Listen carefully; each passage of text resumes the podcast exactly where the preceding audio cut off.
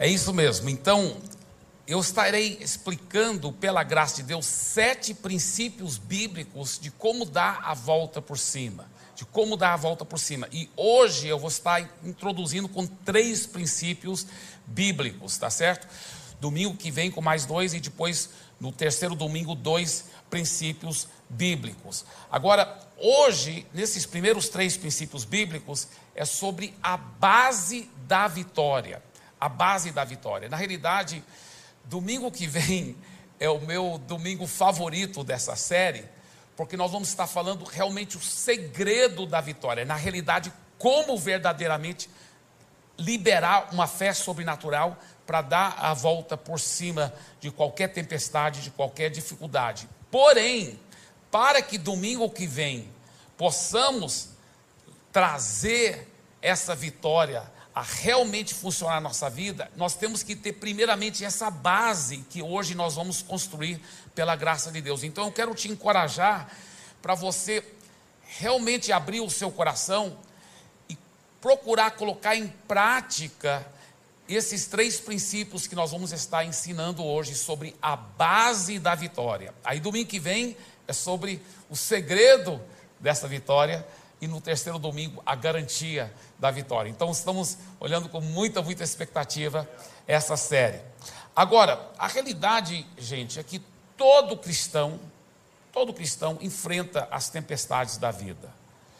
Todo pastor, toda pessoa que ama Deus enfrenta as tempestades. Hoje mesmo, eu e minha esposa estávamos chorando com uma amiga muito preciosa nossa, chorando no telefone, porque hoje de manhã o marido dela faleceu de Covid, lá em Fortaleza.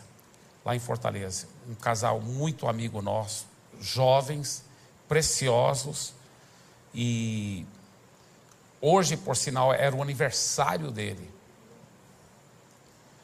Agora,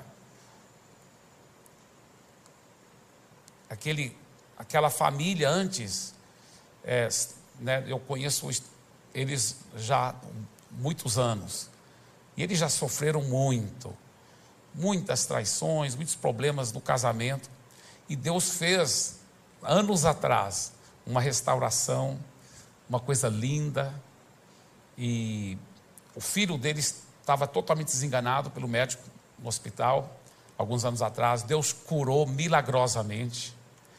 E a família linda, linda, linda, linda, estruturada.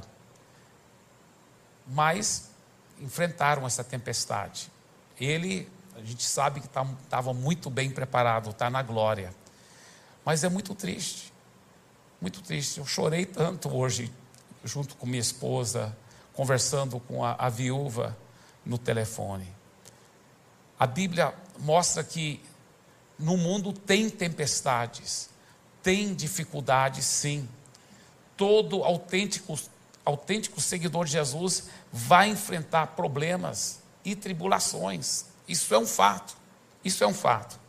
O próprio Jesus disse em João 16, 33: Neste mundo terão aflições. Neste mundo vocês terão aflições.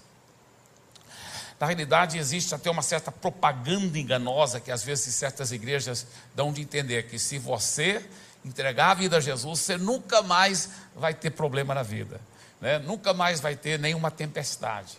Isso é uma propaganda enganosa. A verdade é que as tempestades da vida muitas vezes até aumentam, porque o maligno fica com raiva, porque você está combatendo o mal. Às vezes as pessoas falam assim: por que, que existe tanto mal nesse mundo, tanta coisa ruim, se Deus é um Deus todo-poderoso e um Deus todo amoroso? E ainda tem os religiosos que, que complicam mais a coisa quando falam assim: não, Deus está em controle de tudo, tudo acontece do jeito que Deus quer. Você sabe que isso é uma grande mentira? Tudo não acontece do jeito que Deus quer. Deus nunca queria, você sabia que Deus nunca queria que tivesse doença na terra? Deus nunca queria que tivesse pecado na terra. Deus queria que a terra fosse perfeita e que ninguém nunca morresse. A realidade é isso. Deus criou o homem para nunca morrer, para nunca ter pecado, para nunca ter doença. O plano original de Deus, se você vê a Bíblia, era um jardim maravilhoso e lindo, e para toda a eternidade era para ficar assim. Não foi a culpa de Deus que todas essas coisas horríveis têm acontecido na terra. É culpa nossa. O pecado entrou pela humanidade, nós que escolhemos a pecar, a virar as costas para Deus e quebrar princípios de Deus. Quando um carro, um caminhão passa por cima de uma de uma criancinha de 5 anos de idade, esmaga a cabeça dele. Aí a pessoa fala, se conforma com a vontade de Deus, essa foi a vontade de Deus. Isso é mentira, isso é mentira do maligno, isso não é a vontade de Deus. Deus não quer trazer câncer em cima de uma criança, Deus não quer destruir as pessoas. A Bíblia fala que é o maligno que vem para roubar, para matar e para destruir. E Jesus disse: Eu vim para que tenham vida e a tenham em abundância. Agora, esse versículo onde Jesus disse: No mundo vocês terão aflições, esse versículo não para aí. Ele continua, olha o que ele diz: Neste mundo terão aflições, contudo, tenham ânimo, eu venci o mundo. Eu venci o mundo. E outra ocasião, na palavra de Deus, está escrito lá em 1 João, ele fala assim: e essa é a vitória que vence o mundo, a nossa fé. Então nós podemos sim superar as tempestades, nós podemos dar a volta por cima das tempestades, podemos sim aprender em Cristo fazer isso. Vamos enfrentar tribulações? Sim, vamos. Vamos enfrentar tempestades? Sim, nós vamos, mas nós podemos em Cristo dar a volta por cima toda vez e vencer e superar em nome de Jesus. Se você crê isso, diga amém, Senhor. Então, queridos, eu tenho certeza que Deus quer essa vitória. Porque aí existe o outro lado. Por um lado, existe a propaganda enganosa que diz: se você entregar a vida a Jesus, você nunca vai ter tribulação. E a verdade é que as tribulações até aumentam num certo sentido, porque você começa a ser perigoso para o império das trevas, porque você começa a ser uma pessoa que vai espalhar a luz de Jesus. E o maligno fica com muita raiva. Só que a Bíblia fala que o maligno é um derrotado e que maior é aquele que está em nós do que aquele que está no mundo. Então o maligno está debaixo dos nossos pés. Então a realidade é que a vitória é tão poderosa em Cristo através de você que aonde você vai, você pode espalhar o poder de Deus, o milagre de Deus, a transformação de Deus. Você pode ver famílias inteiras transformadas através da sua vida. Você pode ver a cura acontecer na vida das pessoas. E aí, claro, sempre existe aquele religioso, né? Aquele falso religioso, fariseu, que fala: Não, eu não acredito, nessa vida é pra, só para ficar sofrendo, para ficar sofrendo, ficar sofrendo. Olha, meu querido fariseu, você está enganado. Jesus disse: Tenha um bom ânimo, eu já venci o mundo. E essa é a vitória que vence o mundo, a nossa fé. Ah, Deus quer nos dar vitória. Deus quer te ajudar a vencer. Em nome de Jesus. Em nome de Jesus. Agora, as pessoas em geral, elas foram treinadas em como alcançar o sucesso. Desde pequenas, olha, meu filho deve fazer assim, assim, assim, em como alcançar o sucesso, em como alcançar vitória. Isso é muito bonito. Só que tem um problema: as pessoas não foram treinadas em o que fazer no meio de uma tempestade. Ninguém nunca nos preparou para isso. Então vem uma tragédia, vem uma morte, ou vem uma doença, ou vem uma situação horrível, uma tempestade, e muitas vezes as pessoas se desmontam por dentro, porque elas nunca foram preparadas para o que fazer quando não sabe o que fazer. O que fazer no meio de uma tempestade? O que fazer para superar uma tempestade? E as pessoas devem ser preparadas para isso também. Na realidade, talvez hoje mesmo, talvez, você que está aqui, presencialmente, você que está online assistindo, também participando, não só assistindo, mas participando desse culto. Talvez agora mesmo você está passando uma grande tempestade. Talvez até você diz assim, pastor, ele em várias áreas da minha vida está uma bênção, mas naquela uma área está uma tempestade horrível, horrível. Ou talvez você diz, pastor, ele não é só uma área não, são várias áreas na minha vida que eu estou passando uma horrível tempestade da vida, uma tribulação horrível. Então, essa série eu tenho certeza que Deus escolheu para você, para você, para você.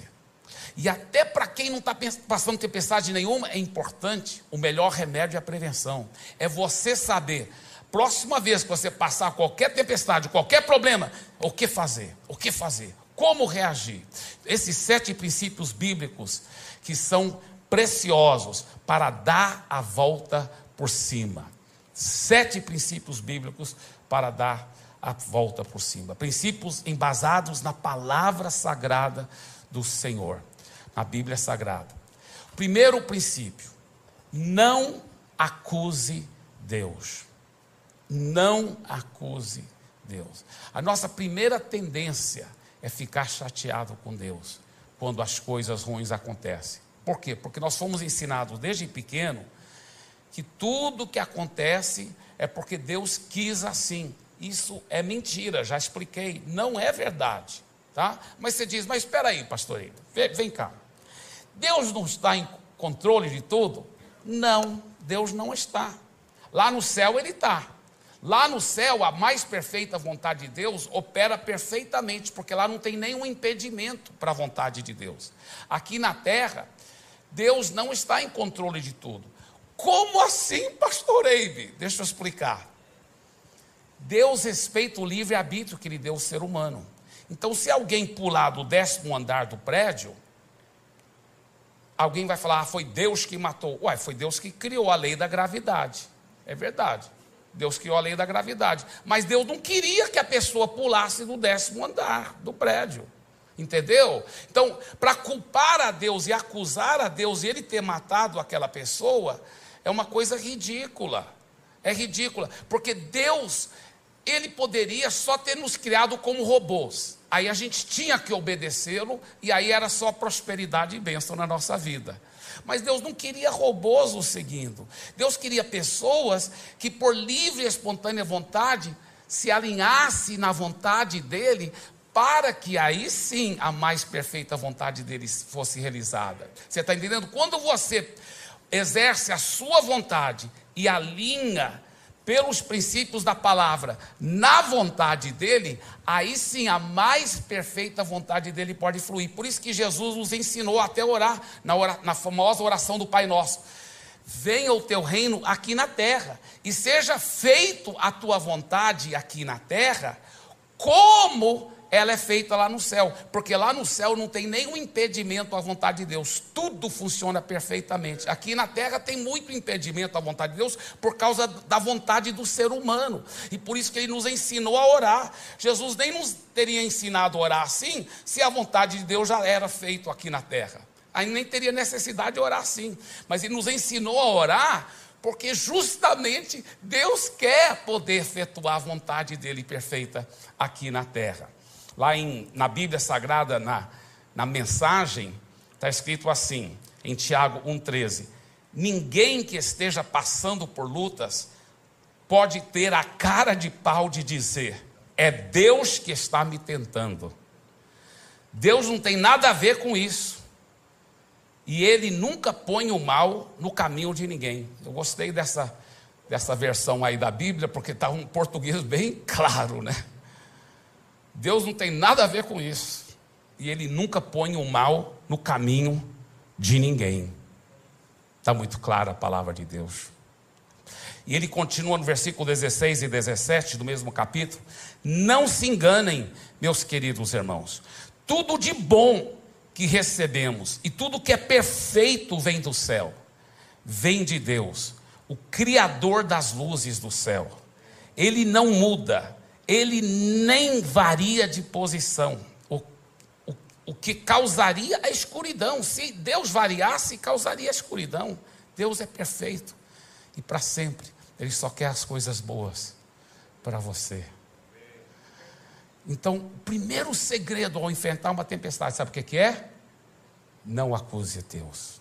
Não acuse Deus. A primeira reação é: opa, não vou acusar Deus. Eu até falei para a viúva hoje de manhã, falei, Irmã, quando a minha cunhada, quando meu irmão faleceu, e a minha cunhada estava sofrendo tanto, ela disse que o maligno quis tanto que ela ficasse chateada com Deus, e ela não aceitou aquilo. Ela ficava falando: Deus é bom, Deus é bom. Isso não é de Deus, isso é Deus é bom. Meu marido está feliz, está no céu com Jesus, mas Deus não é tem, não tem prazer na morte de, de, de, de, de alguém que é jovem assim. Deus, Deus não tem prazer, a Bíblia mostra claramente. Então, Deus é bom, Deus é bom. E ela ficou falando: Deus é bom, Deus é bom, Deus é bom. Bem, quem conhece a história da Cristina, minha cunhada, sabe o tanto que ela hoje é tão feliz, tão. Então, como Deus tem derramado graça após graça, né, pastor Rebeca e pastor Paulo? É, é uma coisa tão linda o que Deus tem feito, tão lindo. Deus sempre vai ter a última palavra daquela pessoa que não acusa a Deus. Não acuse Deus, gente. Não acuse Deus, sabe? Por que ficar culpando Deus pelas coisas ruins que acontecem? Olha, é, é, a coisa é nós mesmos, muitas vezes é nós que pisamos na bola, nós que quebramos muito princípio de Deus. Eu acho interessante pessoas que quebram cada princípio de Deus, desobedecem a Deus, não está nem aí com Deus. Depois, quando ele começa a colher os amargos frutos das suas ações precipitadas e erradas, aí ele vai culpar Deus. Engraçado. Ele mesmo pisa na bola, pisa na bola, pisa, quebra a princípio, abre a porta para todo tipo de capeta atacar a vida dele, aí depois o culpado é Deus. O culpado é Deus. Não, não culpe a Deus, culpe a você mesmo, culpe a sua sogra. Não, sogra, não, tá, brincadeira. Culpe qualquer pessoa, mas não culpe a Deus, gente. Não culpe a Deus, tá certo? Agora, veja o que a Bíblia fala em João capítulo 10, 10. Ele diz: é o maligno que vem para roubar para matar, para destruir. Ele disse: Eu vim para que tenham vida e a vida em abundância. Terceira João, versículo 2, ele fala: Amado, acima de tudo eu desejo a sua prosperidade, a sua saúde, assim como é próspera a sua alma. Essa é a vontade de Deus. Atos capítulo 10, versículo 38, o apóstolo Pedro pregando, e logo depois que Jesus ressuscitou e subiu aos céus, o apóstolo Pedro estava pregando em Atos capítulo 10, versículo 38, e ele diz o seguinte: como Deus ungiu a Jesus de Nazaré com o Espírito Santo e poder, o qual andava por toda parte fazendo o bem e curando a todos os oprimidos do diabo. Olha só, Jesus andava por toda parte quando estava aqui na terra, fazendo o bem e curando a todos. E esses todos eram oprimidos por quem? Por Deus? Não, oprimidos pelo diabo. E a Bíblia fala em Hebreus capítulo 13, versículo 8: Jesus Cristo é o mesmo ontem, hoje e para sempre. Jesus Cristo é o mesmo, ontem, hoje e para sempre. E ele, ele, quando estava aqui na terra, você nunca vê uma vez que um doente chegou para ele com fé: Jesus me cure, e que ele não curou. Você não vê uma família despedaçada com problema que chegou para ele: Jesus nos ajuda, e que ele não ajudou. E ele era a representação perfeita do Pai. Quando Felipe falou: Senhor, mostra-nos o Pai, que isso nos basta. Ele falou: Felipe, eu estou com você tanto tempo e você não me conhece. Quem me vê a mim? Vê o Pai. Quando você quer saber como é Deus, é só olhar para a vida de Jesus. Ele curava todos, ele amava todos, ele libertava todos. E a Bíblia diz em Hebreus 13, 8: Jesus Cristo é o mesmo ontem, hoje e será para sempre. Yes, Ele é o mesmo, Ele é o mesmo. Aleluia. Ele é o mesmo. Olha o que a palavra de Deus diz em Jeremias 29, 11: Porque sou eu que conheço os planos que tenho para vocês, diz o Senhor. Planos de fazê-los prosperar e de não lhes causar dano, planos de dar-lhes esperança e um futuro. E um futuro. A Bíblia fala que Deus sabe até quantos fios de cabelo você tem na sua cabeça e que cada fio é numerado. E até quando um fio caiu, que você estava tomando banho de chuveiro, um fio caiu, né? Tem gente que está tomando banho, cai muito fio de uma vez, né? Mas tem um jeito bem fácil de reduzir a queda de cabelo.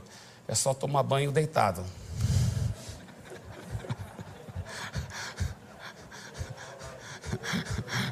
Ou não tomar banho, não. Aí Coisa do Chile. eu estou brincando, eu estou brincando.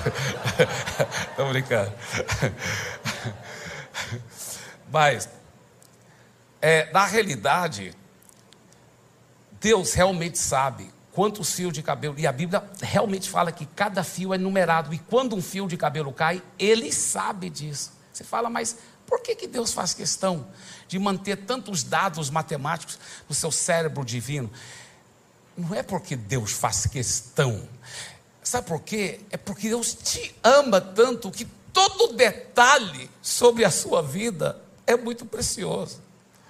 Eu lembro quando eu e, e André, nós, nossos filhos, eu sempre gosto de contar essa história. Nossos filhos eram pequenos, né? E eles, quantas vezes a gente assistia um filme da Disney na nossa cama grandona, né? Com os três lá. E aí os três acabavam dormindo na nossa cama. E mesmo quando eles não estavam dormindo, eles fingiam que estavam dormindo. E a gente então tinha que carregá-los, né? Para a caminha deles. E a gente carregava para a caminha deles.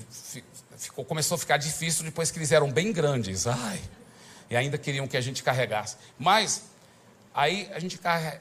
Quantas vezes, né, amor? A gente carregava, aí a gente ficava olhando, que estava dormindo. Olha, olha o narizinho, tão bonitinho.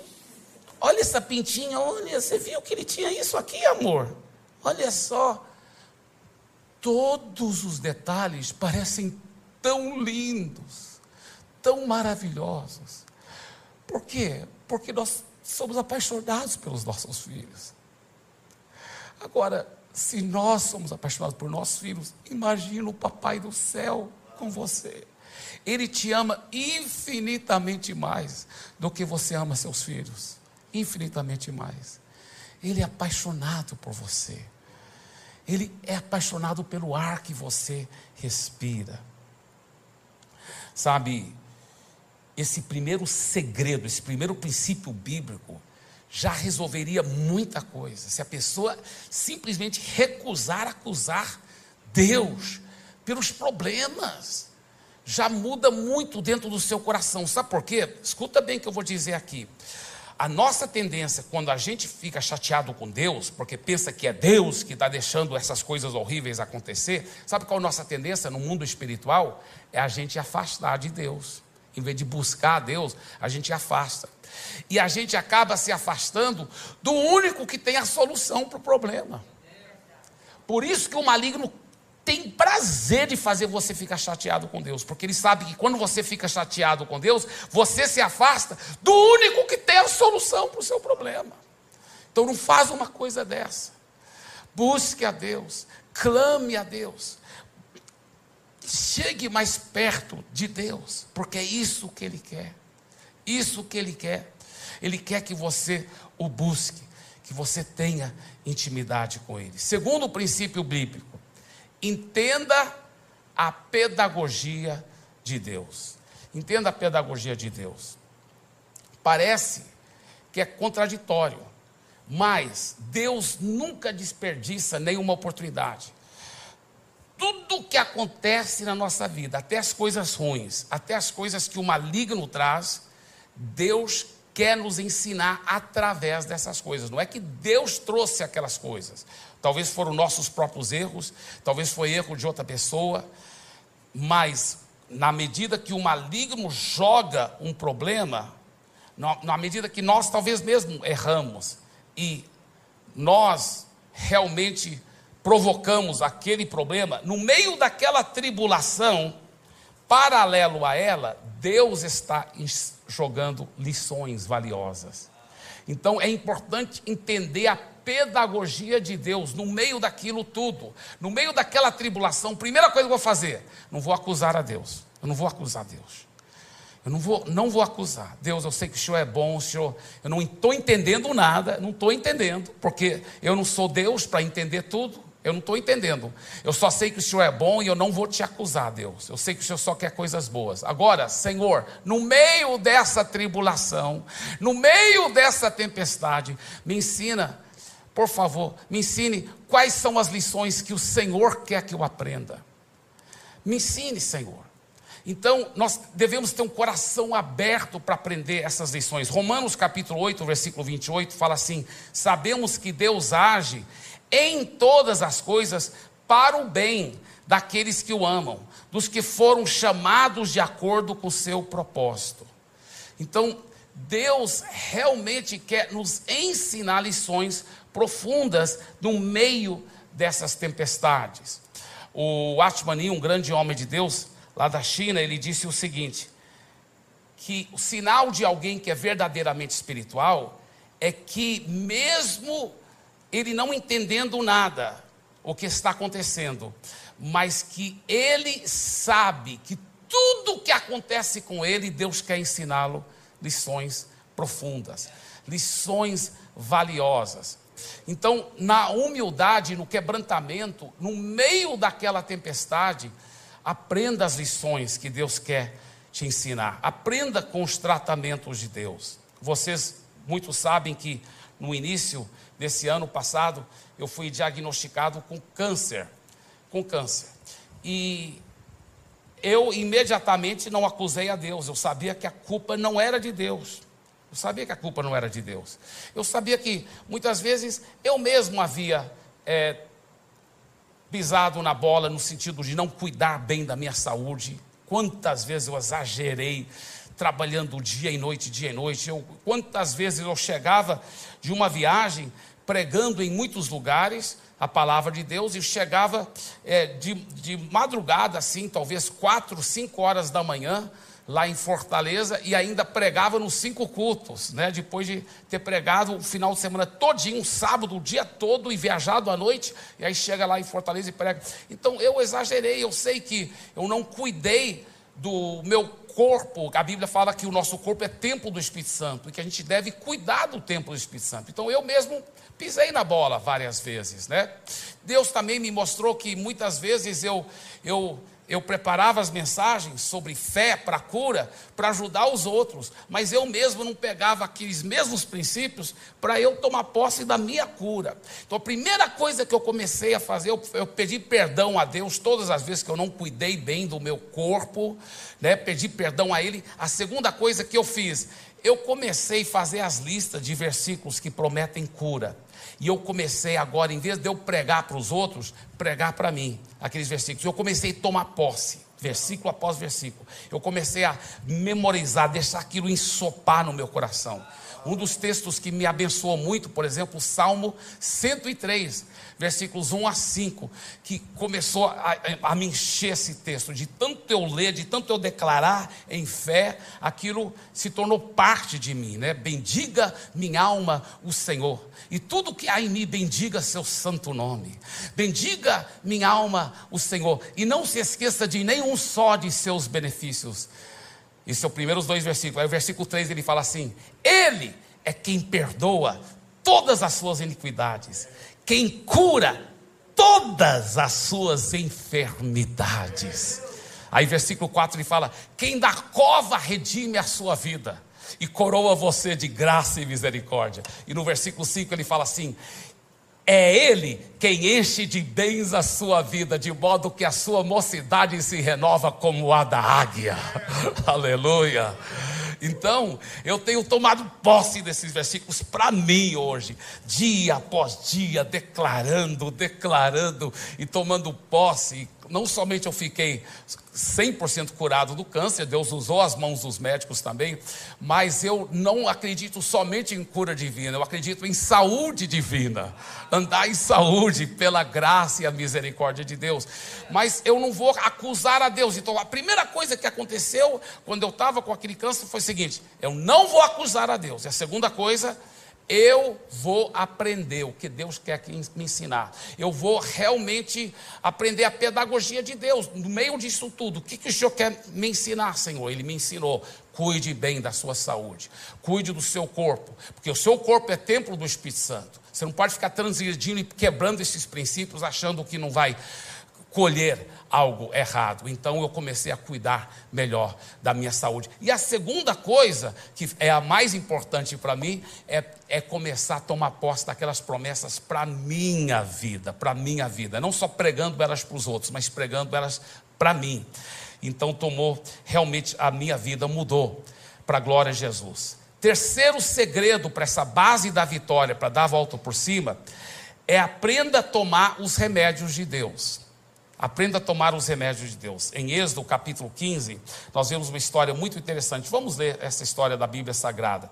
A profetisa Miriam, irmã de Arão, tomou um tamborim e todas as mulheres saíram atrás dela com tamborins e com danças. E Miriam lhes respondia: Cantai ao Senhor, porque gloriosamente triunfou e precipitou no mar o cavalo e o seu cavaleiro. Agora, qual o contexto da história aqui? O contexto é o seguinte: o povo de Israel tinha sido liberto da escravidão do Egito. E eles haviam passado pelo Mar Vermelho. Lembra que Deus abriu o Mar Vermelho? O Mar Vermelho simboliza o sangue de Jesus, simboliza quando uma pessoa entrega a vida para Jesus. E eles passaram pelo Mar Vermelho, e aí o Faraó e os, os egípcios que estavam querendo os pegar foram todos afogados no Mar Vermelho. E aí a Miriam, a, a irmã do, do pastor do, do profeta Moisés, ela começou a dançar e fazer toda aquela festa e as mulheres todas dançando e agradecendo a Deus por ter os libertado da escravidão do Egito. Muito bem, muita festa, muita alegria. Mas olha o próximo versículo, 22. Fez Moisés partir a Israel do Mar Vermelho e saíram para o deserto de Sur. Caminharam três dias no deserto e não acharam água. Agora imagina, e são aqui talvez até 2 milhões de judeus caminhando no deserto e não acharam água. Então eles tinham, né, dentro dos odres, água, mas a água estava acabando. E eu posso imaginar a criancinha perguntando, pedindo, papai, estou com sede. Ah, não, tem que economizar, meu filho. Nós, nós, três dias no deserto, nós não achamos água até agora. Então você pode imaginar o sofrimento que eles estavam assim pensando, porque não tem água, não tem água. E você poderá dizer, não, mas isso aqui, então não é de Deus, né, pastor Ebi? Falta de água não é de Deus. Gente, veja bem, aí que está um pouco estranho poder dizer que isso não era de Deus, por quê? Eles estavam seguindo uma nuvem, diz a Bíblia. E a nuvem era o próprio Deus que estava seguindo e, e, e levando pelo deserto. Você fala, por que, que Deus leva alguém pelo deserto três dias sem água? Por que Deus faria isso? Nós vamos ver daqui um pouco, tá? Vamos continuar a leitura. Afinal, chegaram a Mara. Todavia, não puderam beber as águas de Mara, porque eram amargas. E por isso chamou-se-lhe Mara. E o povo murmurou contra Moisés, dizendo: Que havemos de beber? Então Moisés clamou ao Senhor, e o Senhor lhe mostrou uma árvore lançou a Moisés nas águas, e as águas se tornaram doces. Deu-lhes ali estatutos e uma ordenação, e ali os provou, e disse: Se ouvires atento a voz do Senhor teu Deus, e fizeres o que é reto diante dos seus olhos, e deres ouvido aos seus mandamentos, e guardares todos os seus estatutos, nenhuma enfermidade virá sobre ti das que enviei sobre os egípcios, pois eu sou o Senhor que te sara. Muito lindo, né? Aleluia. Agora, veja bem, veja bem, esse texto é muito interessante. Estão caminhando pelo deserto, tá? Não tem água. Depois eles veem um, um oásis, né? Eu já fui até para esse oásis que se chama Mara. Ah, olha, água! E foram todos correndo, imagino. Ai, água, finalmente. Aí quando foram beber água, ela era amarga. E eles cuspiram fora aquela água amarga. Mas não foi só a água que era amarga, aí eles ficaram também amargurados, ficaram amargos e começaram a murmurar e reclamar e falar: Moisés, por que, que você fez isso? Nos trouxe aqui para o deserto sem água. E reclamaram e murmuraram. E coitado do Moisés, ele era o líder, ele tava, o líder sempre paga o pato, né? Ele só estava seguindo a nuvem também, que era seguindo a nuvem de Deus. Mas povo tudo murmurando, reclamando. E Moisés então clama a Deus. E Deus fala assim: Moisés, joga essa árvore dentro da água. Tá? Alguns já falaram, ah, isso é astévia, algum tipo de planta que automaticamente faz a água ficar doce. Na realidade, isso foi um milagre que aconteceu. Foi um milagre. Quando Moisés jogou a árvore dentro da água, a água virou doce. Eu creio que não foi uma reação química natural, foi um milagre. E depois, depois que o povo bebeu água, Passou-se tempo, a água ficou amarga de novo, porque até hoje lá em Mara, a água é muito, muito amarga, muito, muito amarga. Só que tem uma, uma, um detalhe: os cientistas já fizeram um estudo dessa água. Por que, que ela é tão amarga? E descobriram que a água é 100% potável é bom para se beber água. A razão que ela é tão amarga é porque ela está cheia de minerais medicinais. Ela tem muito remédio dentro dessa água. Ela tem magnésio, que é muito bom para a, a, digestão. Ela tem é, dolomite, né? Dolomita, dolomita, que é muito bom para ajudar a regular as batidas do coração para quem vai caminhar muito no deserto. Ela tem várias outras é, propriedades medicinais. Era uma água medicinal na realidade. E aí nós entendemos porque Deus disse assim: olha o que ele disse. Versículo 25 no final do versículo 25 ele diz: Deu-lhes ali estatutos e uma ordenação, e ali os provou. Olha só, Deus nunca prova ninguém com mal, mas com bem ele tem. Ele dá boas provas para a gente. E ele diz: E disse: Se ouvires atento a voz do Senhor teu Deus, e fizeres o que é reto diante dos seus olhos, eles estavam fazendo o que era reto? Não, estavam murmurando, estavam reclamando, estavam né, chutando o pau da barraca. E deres ouvido aos seus mandamentos e guardares todos os seus estatutos, nenhuma enfermidade virá sobre ti. Olha só, das que enviei sobre os egípcios, pois eu sou o Senhor que te sara. Agora, olha só uma coisa muito forte. Lá no Egito, a, o, a água do rio Nilo até hoje é poluída, e naquela época já era poluída, cheio de parasitas. E os israelitas bebiam da água do rio Nilo, e eles estavam cheios de doenças do Egito. Então eles haviam saído do Egito, mas o Egito não havia saído de dentro deles. Muitas vezes o cristão também já saiu das coisas do mundo, mas muitas vezes aqueles resquícios de pecado, de hábitos maus, de tendências erradas ainda estão dentro da gente. E Deus quer nos dar um remédio para nos curar dessas coisas. E Deus então estava dando um remédio para eles. Por isso que ele tinha que passar três dias para dar muita sede. Porque se não fosse por muita sede, eles não iam querer beber aquela água, aquele remédio. Então Deus provocou sede e aí a nuvem para, bem em cima da água amarga. Não tem que ser um cientista nuclear para entender. Se a nuvem parou em cima da água amarga, é porque Deus está querendo que eu tome esse remédio. Mas não, o povo rejeitou o remédio de Deus, reclamou, cuspiu fora, exigiu um milagre. E Deus até fez um milagre paliativo. Jogou, Moisés jogou uma árvore lá, a água ficou doce, mas eu creio que a água não só ficou doce, mas ela perdeu suas propriedades medicinais. Por quê? Porque o povo exigiu botou Deus na parede, tem que fazer um milagre. e, foi um milagre paliativo, mas não foi o melhor de Deus.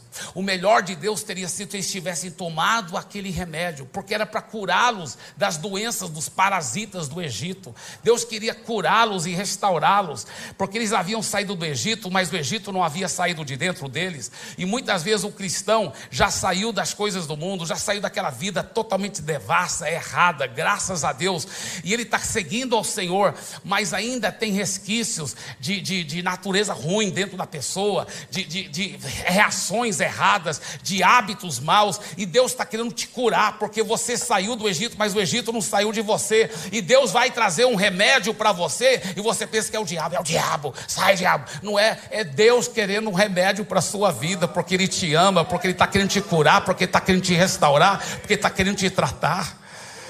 Então, quantas vezes nós não temos bebido do remédio que Deus estava querendo dar para a gente? Que Deus estava querendo dar para a gente.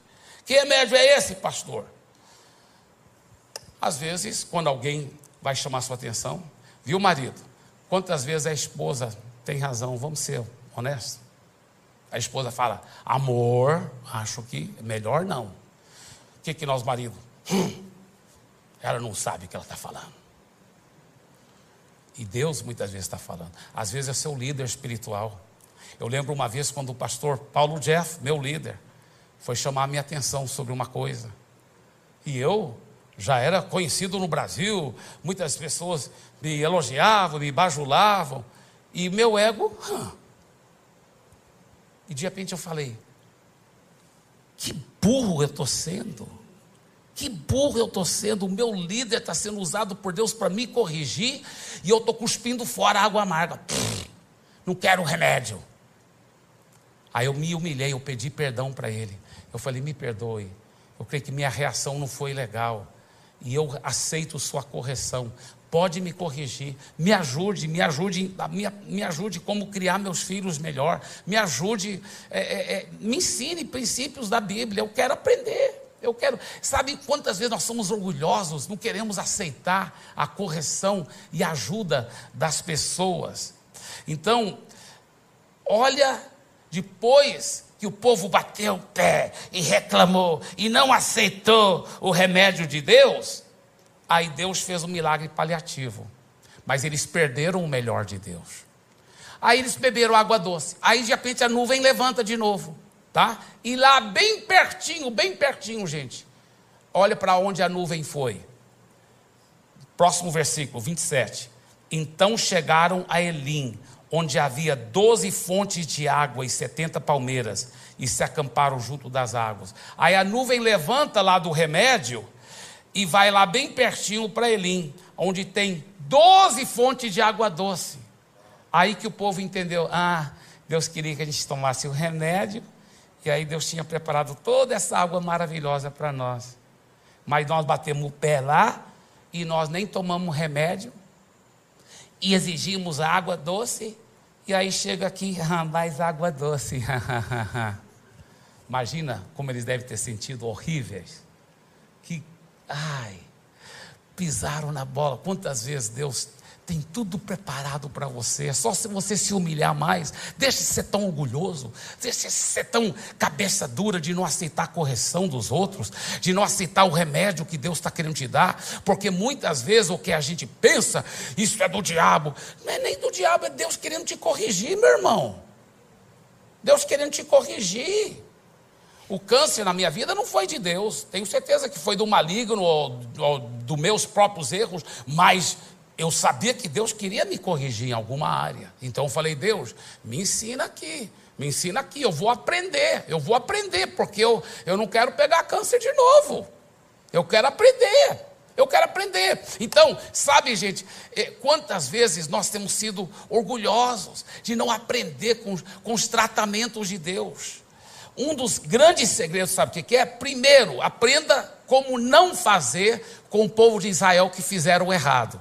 Primeira coisa, olha, nesse, nesse terceiro importante ponto que é aprenda a tomar os remédios de Deus, como tomar esses remédios? Primeiro, fique longe de toda murmuração. Não vai murmurar, não vai murmurar, não fica reclamando. Fica reclamando. Olha, você vê alguém que reclama, que murmura, ele já está errado, já está em pecado. Já está em pecado. Não, mas ele está murmurando porque ele não gosta que o diabo está fazendo.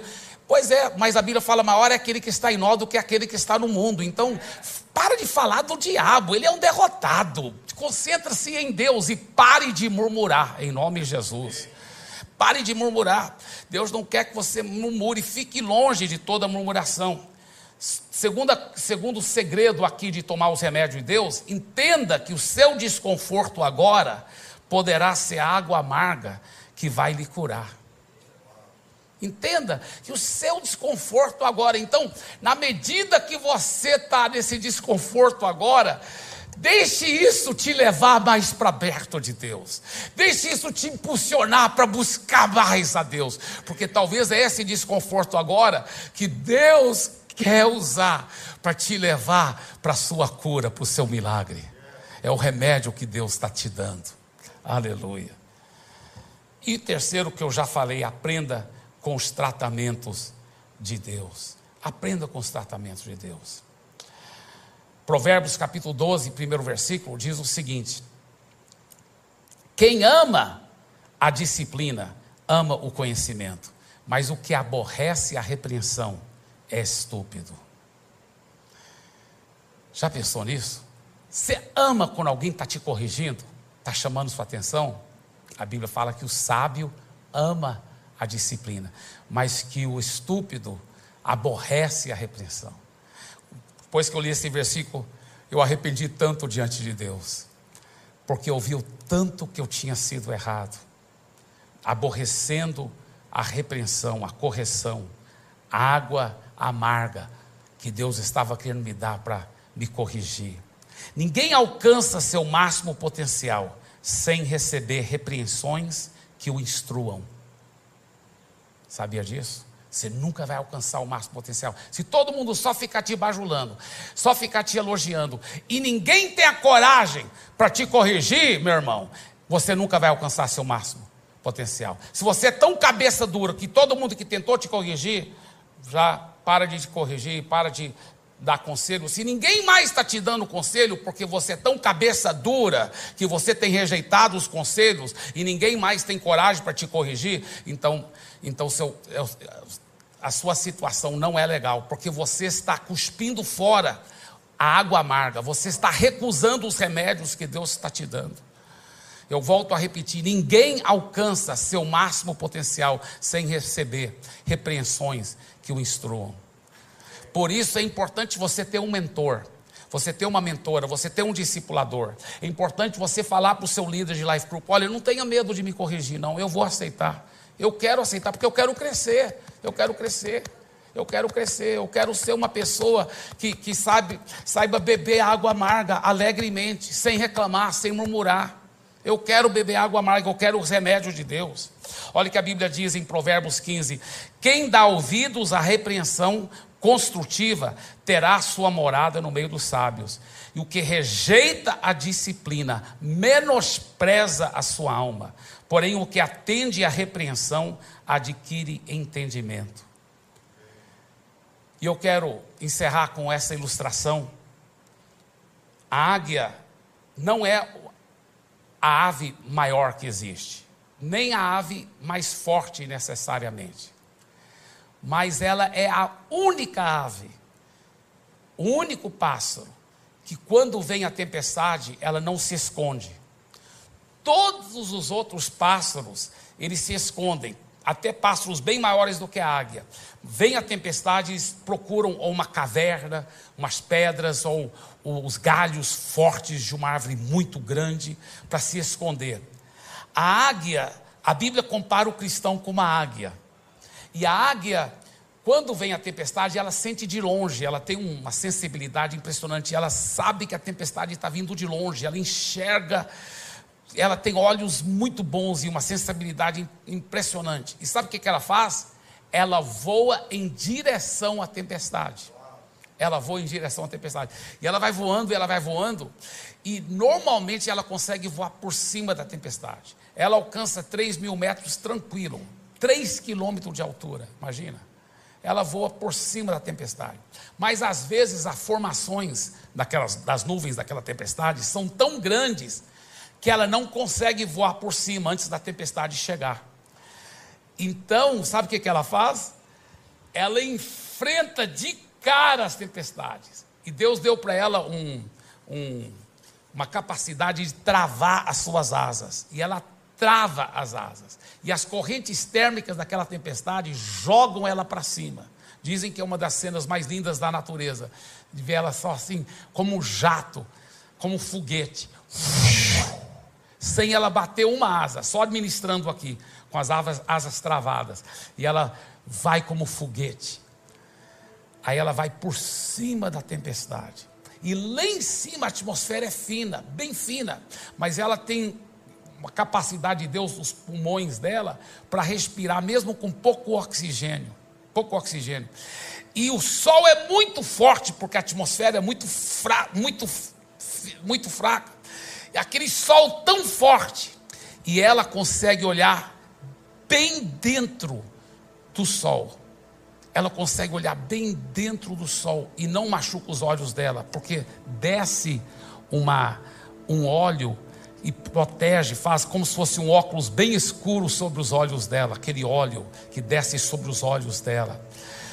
E é isso que a Bíblia fala que nós cristãos podemos ter a capacidade como da águia de dar a volta por cima. Por isso que ele diz em, em Salmo, perdão, em Isaías 40, versículo 31, Isaías 40, 31. Ele diz: Mas os que confiam no Senhor recebem sempre novas forças, voam nas alturas como águias, correm e não perdem as forças, andam e não se cansam. Amém? Eu já vejo você e eu e todas as nossas famílias. Ao terminar essa série, nós vamos estar sempre voando lá em cima, com asas como da águia, em nome de Jesus. Você recebe essa palavra em nome de Jesus? Dê para Jesus uma forte, forte salva de palmas.